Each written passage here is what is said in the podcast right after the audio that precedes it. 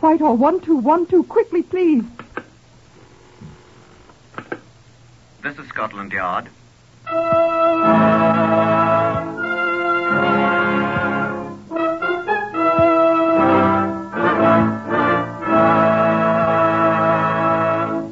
For the first time in history, Scotland Yard opens its secret files to bring you authentic, true stories of some of its most baffling cases.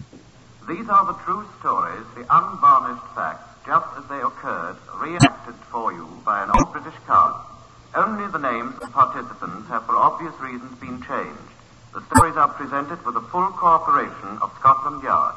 Research on Whitehall 1212 is prepared by Percy Hoskins, chief crime reporter of the London Daily Express.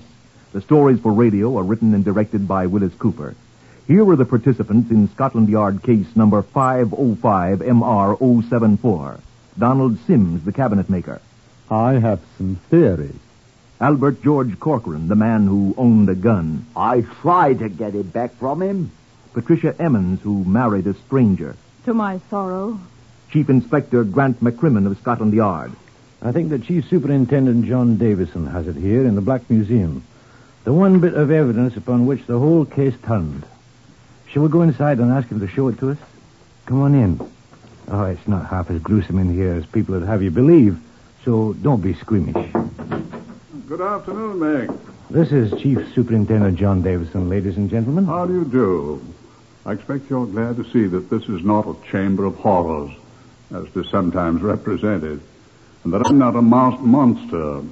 This Black Museum, as we call it, is merely a repository for items that have figured in crimes of various sorts. It's regrettable that so many of those crimes were murder. These things are here for a purpose. It's a curious fact that criminals are seldom original in their approach. Here are informative, tangible objects that are often of enormous help to us. Hence, for your information, the Black Museum. Now, I think Chief Inspector McCrimmon here wants you to see what we have on our case 505 MR 074. And here it is. A brass cartridge case from a Browning automatic pistol. You'll note it still has traces of a sticky tape on it. And some photomicrographs of this case and of another similar one. That's all there is, Meg. Well, they were quite adequate, John. Yeah, at the end, the hangman another ten pounds. I was quite astonished when I received the call. Chief Inspector McCrimmon here. His Majesty will speak to you, sir. His Majesty? Say, who is this? My name is George, sir. Well, uh, I say, sir, I mean. Uh... I am not the King of England, Chief Inspector, although my name is George also. Oh. I have been exiled from my own country for some years. I have been in residence in London, however, for some time. Yes, sir, uh, Your Majesty. I have just taken a house in Belgravia. Oh, now I know who you are, sir. You're King George of... Precisely. Look here, Chief Inspector. I went around to my new place this morning. Yes, sir. And, and I was unable to get in. Oh, some of your enemies, sir? Uh, from your own country? Oh, I'll have Special Branch get onto it no, at once. No, no, it's not that at all. I am locked out.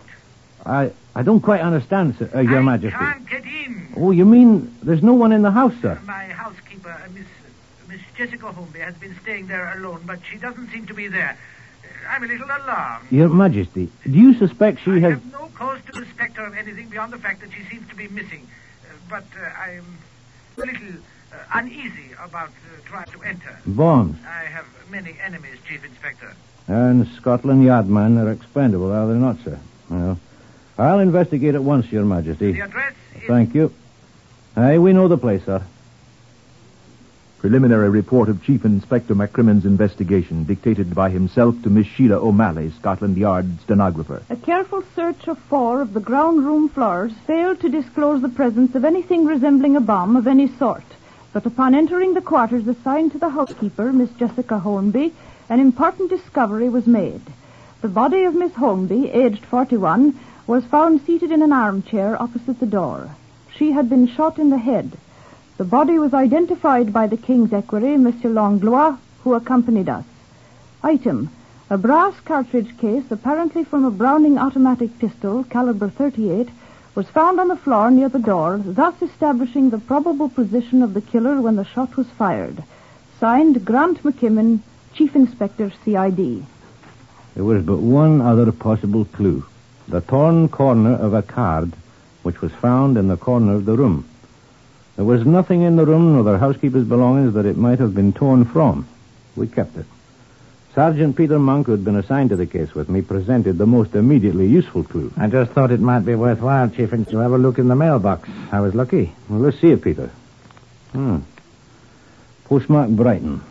Well, she'll never open it. Hmm. My darling Jessica, won't you please write me or telephone me here? I've been trying to reach you by telephone for two days, but there is no answer. I am frantic. All my love, Poopsie. Poopsie? Look, what a frightful name. You suppose it's a man? A pet name, no doubt. It's revolting. When was it mailed? The day before you found her. Well, see if you can find Poopsie of Brighton, Peter. Perhaps he or it can talk as well as he can write. It's quite a job, sir. No, I don't want you going up and down Brighton front crying, Poopsie, Poopsie. People will follow you with a butterfly net. I was thinking of that, sir. Telephone Jessica's sister in Kensington. She's probably heard of him. Uh, yes, sir. Poopsie. Your sister knew Poopsie fairly well, she said. The man with the revolting pet name was Donald Sims, a cabinet maker, 39 years old, and he worked in a penny peep show in Brighton. She gave us his address, and Peter Monk and I took a trip to that seaside resort. Well, we found the house, and we met Mr. Sims. I will not say that name again. It didn't fit this tall, curly-haired fellow at all. He crushed my hand. How do you do, sir? And this is Sergeant Peter Monk. Won't you sit down? Oh, thank Thanks. I suppose you want to talk to me about the late Miss Holmby. You knew her quite well, did you not? We were to be married in a month. Oh, I'm sorry. I didn't know that. Yes. We kept it a secret. We kept it secret. Not even her sister knew our plans. I suppose it was she who told you about me. Uh, yes.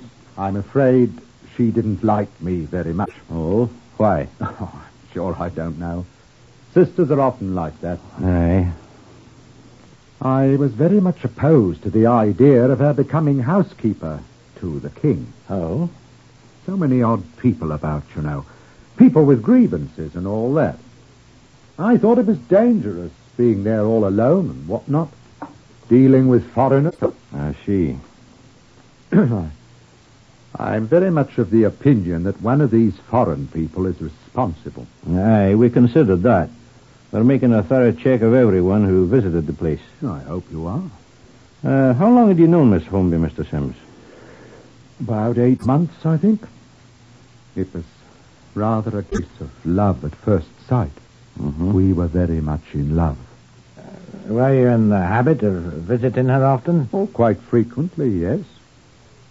But I've been very busy recently, and I tried telephoning her instead.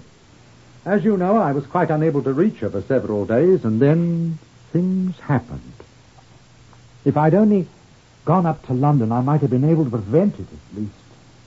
I keep thinking so. Well, I misdoubt you could have done anything. I would have given my life for her. Well, uh, I loved her, gentlemen. Your um, uh, wedding plans were almost completed then? Yes. I'm most terribly depressed about all this, gentlemen. I, uh, I can sympathize with you, sir. Yes. Could I offer you a small libation, gentlemen? I have a fresh bottle of Glenlivet in the cupboard. Well, thank you, no, sir. I never touch it, sir, thanks. You don't mind if I do, then? No, not at all. I've done nothing but sit here in my room and drink, all alone, since I heard of this. I'm a little surprised that you have not yet been up to London, Mr. Sims. Huh? No, I couldn't bring myself to go to that place where she died. Are you sure you won't have a small libation? Thanks. Uh, we must be getting back to London. Oh, surely you don't have to go at once. I'm afraid we must. Thank you for your time, Mr. Sims, and let me assure you again of our sympathy. Oh, I wish you'd stay a little longer. I have some theories I should very much like to pass on to you. Well, we shall be talking to you again, sir, I fancy. Uh, if What? we if we discover anything more Right, or- uh, we may need your help. Oh. Well, Plant has more, gentlemen. Schlander. Hey, Come along, Monk. That's it. I'm sorry you gentlemen won't join me in a small libation. No, thank you. We shall undoubtedly be seeing you. Find the assassin of my love. Hey, we shall try. Good afternoon, sir. Good afternoon, Mr. Sims. Oh, goodbye, gentlemen, and thank you. Poopsie. Dreadful, isn't he? Well, he'd, he'd impress a woman. Now, let's go over to the seashore and see how he impresses some of his fellow workmen. You're suspicious of him, aren't you? I'm trying very hard not to be suspicious of him, Monks, old boy. We tramped along bright in front with the din of the dance band in our ears for a good while before we came across anyone who knew Sims well enough to discuss him with us. At last, a Brighton Rock huckster at whose place of business we stopped admitted knowing him well. Yes, I know Donny Sims. I knows him well enough that I don't want never no dealings with him. Not no dealings whatso bloody ever. What's he done to you? Plenty. Bright rock! All that bright rock. Take a bit of bright rock home for the kids, missus. Only a bob a stick. That's it. Plenty enough, mate. What? Well, I can't prove what he done to me, but I can have me sus- suspicions, can't I? He won't pay me, and, and I don't hold with fellas what commits bigamy anyhow. Bigamy? Huh? Well, it ain't no secret, I'm telling you, mister. He got out of the Stony Lonesome not a year ago for marrying a bit of flap in Nottingham when he was already the husband and father of three kids and living with them right here in Brighton. Yeah. Take home a bit of Brighton rock for the family. Here you are. Only a bob a stick. Only a bob a stick. He was in prison? For bigamy, as I said. Ain't no secret around here. Are you sure? Well, ask anyone around here about Poopsie. He's a bad lot, mate, if you asks me. Oh, that's very interesting. Yes, indeed. Uh, him and me used to be friends, thick as thieves we was, but not anymore, take my word for it. Not since he stole my gun. Stole your what? My gun, mate. My Browning automatic. Oh, it was quite legal. I still got the license. That's all I have got. He took a fancy to it, he did, the stinker. Borrowed it from me. Last I ever seen of it, the dog's body. Claimed he lost it. Didn't pay you for it? Not Poopsie, not him. Claimed he ain't got no money. What caliber was this gun? Eh? Oh, 38. Interesting, huh? I bought the gun 'cause I rather fancy target shooting, see? Had a chance to fire it only twice down at my place over there on the downs. He was with me. He liked it, so he borrowed it from me. Last I see of the thing, I bet he's still got it somewhere, hoping to sell it. My gun. Well, uh, thanks very much, Mr. Uh, Corcoran, sir. Albert George Corcoran, later the Loyal Regiment, now reduced to some bright and bloody rot and starving to bleeding death. Oh, well, I'll take a stick, Corcoran. Oh, here you are, sir. Kill. No, I'll have one, too. Thank you, sir. Here you are. I say, sir, um, why was you so anxious to know about Poopsie Sims? Does everyone call him by that revolting name? He calls himself that, sir, the og. Fair turns your stomach, doesn't it? Aye, it certainly does. Was you thinking of employing him, sir? They say he is a good cabinet maker, but Christ, what a stinker. Well, I don't think we shall employ him now, Corcoran. Oh, you'll come to a bad end, sir. You know, I'm inclined to agree with you, Corcoran. We walked to the nearest telephone box, and I called London, Whitehall 1212.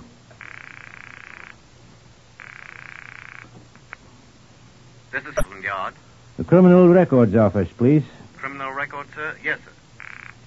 Sergeant Hammond here. Criminal Records Office. Hello? Hammond? Chief Inspector McCrimmon here. Oh, yes, sir. How are you? Hey, what do you have on a fellow named Donald Sims of Brighton, sometimes known as Poopsie? The bigamist. I remember his name. Something about him quite recently. Uh, just hang on, sir. Uh, look, I think he's wanted, sir. Why, how very delightful, Sergeant. Aye. I'll wait. Uh, what's up, sir? Mm-hmm. Our Poopsie's a bad boy, it seems. Uh-huh. Worse than we think. Well, I'll tell you in half a moment. Are you there, sir? Aye.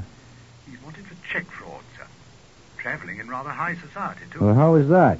One of the checks he forges on account of royalty, that King George. Oh, that king that's just taken a new house in Belgravia? Yes, sir. He's got the chief. He's got the chief equerry for four hundred pounds. Say no more. Monks and I will fetch him in, full of dew of Glenlivet, in three hours' time.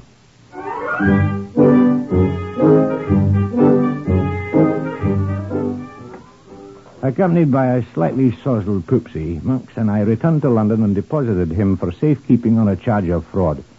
He promptly went to sleep on the floor of his cell in Bow Street. And Monks and I departed for a well-earned dinner of bubble and squeak, of which I'm inordinately fond. Oh, I also had two bottles of Guinness, I remember. Oh, the next morning, our prisoner safely incarcerated on his fraud charge, Monks and I departed again for Brighton. Monks, armed with a search warrant, went on to Sim's rooms, whilst I paid a visit to Cochrane, the Brighton rock man. Well, good morning, sir. I'm most happy to see you again, sir. Look, I'm in need of further information this morning, Cochrane. What kind of information, sir? About Poopsie? Oh, don't say that name so early in the morning, Cochrane. It, it makes me ill. Uh, we took him back to London yesterday. You did, sir. Aye, on a charge of defrauding by check. Good. Who are you, sir? I'm Chief Inspector McCrimmon of Scotland Yard. Oh, I thought you was Tex. I swear I did. Well, we are. Now, look here, Cochrane. You know, we may be able to get your gun back. No. But it won't be specially easy, you know. I know. It'll be very hard to identify, you see. Uh, the number was, uh, um... Oh, I don't remember the number. Oh, that's too bad. I wonder... Would you possibly have an empty cartridge case that was fired in the gun? Our ballistics laboratory could probably identify it that way. How? Well, the, the firing mechanism always leaves marks on a cartridge case that are quite different from those fired by any other gun. Sort of uh, mechanical fingerprints. Huh? Exactly. You see, no two guns in the world leave the same marks on the base of a shell. Let me see now. I did have one, I know. I I, I only fired two rounds with it before Poopsie borrowed it. I I had one when now what did I do with it? You got it at home, perhaps? No, no, no. I had it here. Now, what did I do with it? Oh, come on, man. Think hard. I am thinking, sir. It's in your pocket, perhaps. No, I carried it for a long time, then I had some use for it. Let me see now. Uh... Oh, I know where it is. Good. Oh. Found it. Ah, let's see it. Here it is. See, I used it for a spool to wrap this here sticky tape around. It was just the right size. Huh. I see the mark she was talking about. Here, where the firing pin struck the primer. Are you sure that's from your gun, then? I swear to it. Hope to die, sir. Uh, you may have to swear to it. Or ain't no doubt about it. I'll match the gun all right. Every mark it will. Here, sir. Let me take the tape off first. Oh, never mind. It's all right this way. Now, I wonder. One more thing. Yes, sir. Could you possibly find one of the bullets you fired with the gun? Well, I don't know, sir. I could find the spot where I fired them. It was in a chalk pit. Uh-huh. But whether them bullets are still there and whether I could dig them out, I... Well, we only need one. Sir... Aye? I know why you want that bullet. Uh-huh. You do? I know. Every gun leaves marks on a bullet so you can prove it comes from that gun and not no other. Aye, that's right. And what you want to do is compare one of my bullets with a bullet you think's been fired from it too. Well, uh... Uh, sir, uh, did um, did Poopsie murder somebody with my gun? I don't know, Cochrane. Oh, no, sir. But you can help us find out.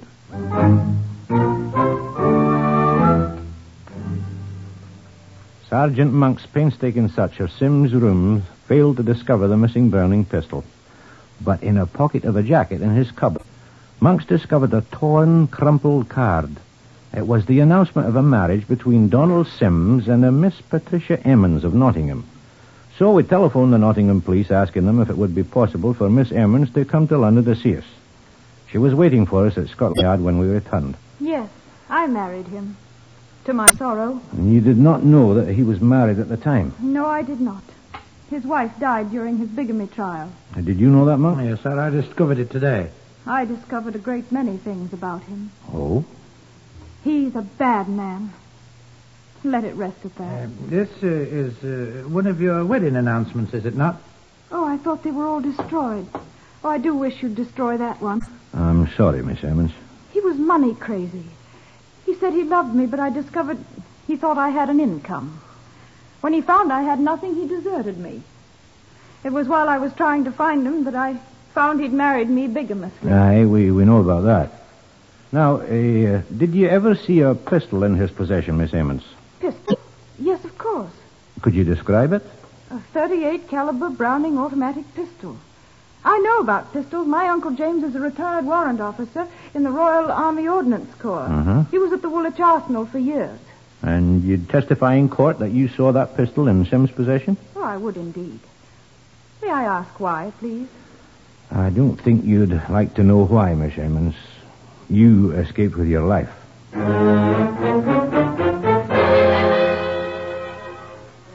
The cartridge case that Cochrane had given me, you know, the one that you saw in the Black Museum with the remains of sticky tape still on it, had been sent to the ballistics laboratory when we returned to Brighton.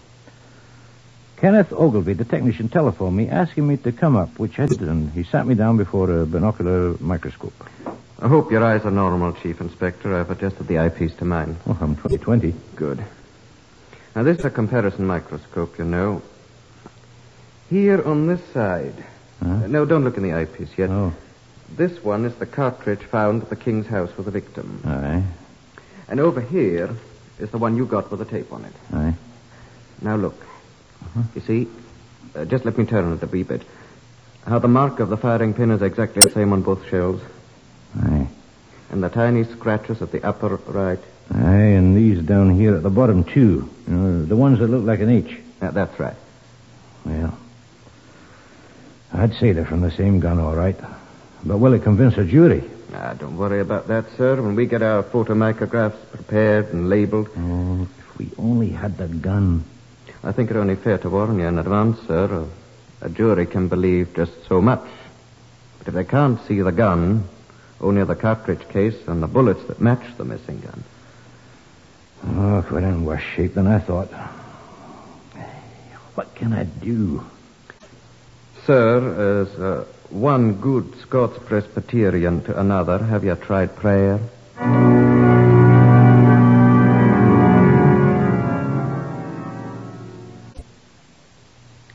I'll not tell you whether or not I prayed. You can judge for yourself by the results. But on the theory that the greater crime is the more important, Donald Sims was sent to my office at New Scotland Yard instead of the police court where he was to be examined in the forgery case. He sat before me at my desk. Monk was in a chair beside me, and uh, Miss Virginia Emmons sat in a corner of the room. Now, uh, Sims was quite self-confident. You can't cross-examine me. You know better than that, McCrimmon. I'll uh, overlook your rudeness, Mr. Sims. I have no intention of cross examining you. I have no questions to ask of you. Oh, what about your pal there? You. I don't want to know anything, Sims. Oh, what's she here for, then? Who, Miss Emmons? You've got nothing on me any longer, Virginia. I paid for it. She'll ask you no questions. McCrimmon here. Who? Cochrane. Oh, he has. Good. Good. Well, send it up to Ogilvy in the ballistics laboratory, please. Aye. All right. Thank you. He's found the bullet, Monk. Who? Cochrane. What? Now. What? Look here, Mr. Sims. This is a scrap of paper found alongside the body of Miss Jessica Holmby. This scrap exactly matches the torn wedding announcement Sergeant Monk found in your jacket pocket in your rooms. These comparison photographs show two cartridge cases. One was found at the scene of the crime. One was fired in a pistol which formerly belonged to the man Corcoran. A pistol which is known to have been in your possession. I will testify to that. Ah, you've observed that I have asked you no questions, Sims.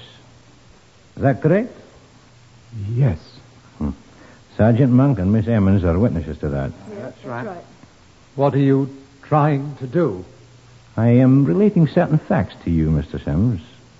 Now, here's another. The forgery case in which you are at present involved concerns the King's equity. Now, I do not refer to His present Majesty of England, but uh, you know who I mean. Yes. Now, finally, our ballistics laboratory has in its possession a bullet fired from that pistol by the man Cochrane. They have also the bullet with which Miss Jessica Hornby was murdered. And they're about to compare the two to uh, demonstrate that both bullets were fired from the same gun, which is known to have been in your possession. What are you going to do about it? I'm going to do exactly what you expect me to do.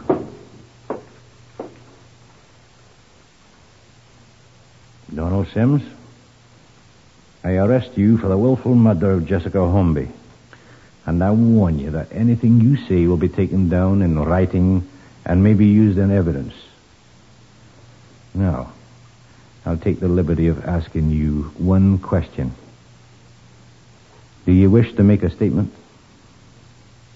What will happen to me? I don't know. Will Will they hang me? You're not required to make a statement of any sort, Mr. Sims. Well, if you have nothing to say, Sergeant Monk. I killed her. Will you take this down, Sergeant? Yes, sir. I was talking to her at the King's house in Belgravia. She'd heard about the check. What check do I- you refer to, please, Mr. Sims? The one I I signed with the name of the King's equerry. It was for four hundred pounds. The equerry had shown it to her. When it came back from the bank, marked RD, and she recognized my handwriting at once. She said he'd already lodged a complaint against me, but that she could find forgiveness in her heart because she loved me. She offered me four hundred pounds of her own savings to make restitution and said we would forget about it and be married anyway. She she loved me, gentlemen. Please, Miss Emmons.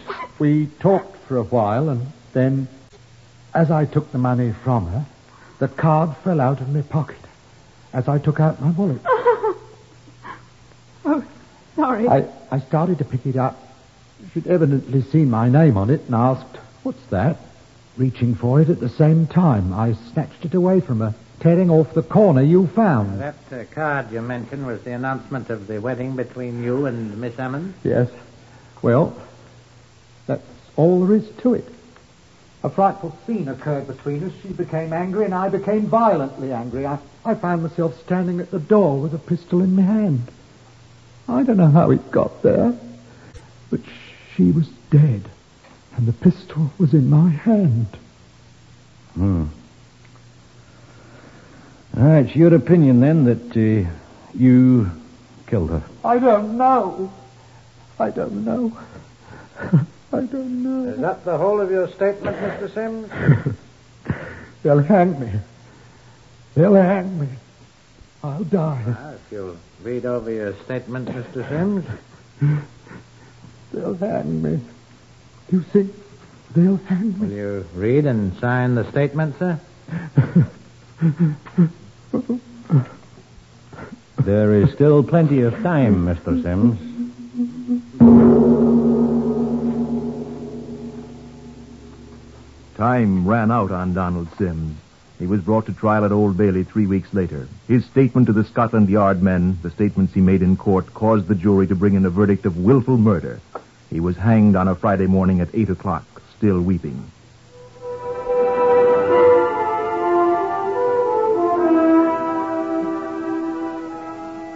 You have heard the ninth in the series Whitehall 1212, adapted from the official files of Scotland Yard. Research is prepared by Percy Hoskins of the London Daily Express. The stories for radio are written and directed by Willis Cooper and produced by Collie Small and Jack Goldstein.